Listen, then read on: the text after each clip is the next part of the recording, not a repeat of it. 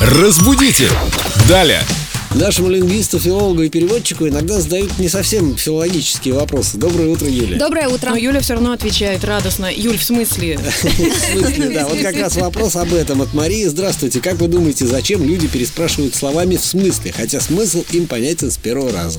Ну, во-первых, с чего вы взяли, что смысл им понятен с первого раза? Кстати, да, может, э, быть, и фраза требует непонятен. пояснений. Может быть, и непонятен. Может быть, человек настолько умен, что видит сразу много вариантов э, ответов и много вариантов развития событий. А может, человек просто А может, не человек- владеет большим запасом словарным, чтобы заменить Ну, синонимом? Это пессимистичный взгляд на вещь.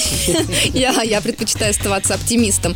Ну и в конце концов это просто тайм-аут такой. Вот нужно выдержать какую-то паузу, подумать, что такое сказать дальше, чтобы, так сказать, не сморозить. Уточните, Э, поясните. Поэтому идет это в смысле. Ну, конечно, если этого в смысле становится слишком много, оно превращается уже в слово паразит. От такого я, конечно, рекомендую Я избавляться. предпочитаю слово паразит. Простите?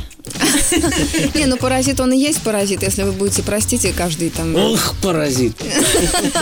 паразит. Простите. Это из этого Кискина. Ай, паразит. Мы поняли, чем заменить. Спасибо, Юля. Лучше просто взглядом. Берем паузу и уточняем. Мгм, Чеховскую, да. Разбудите! Далее!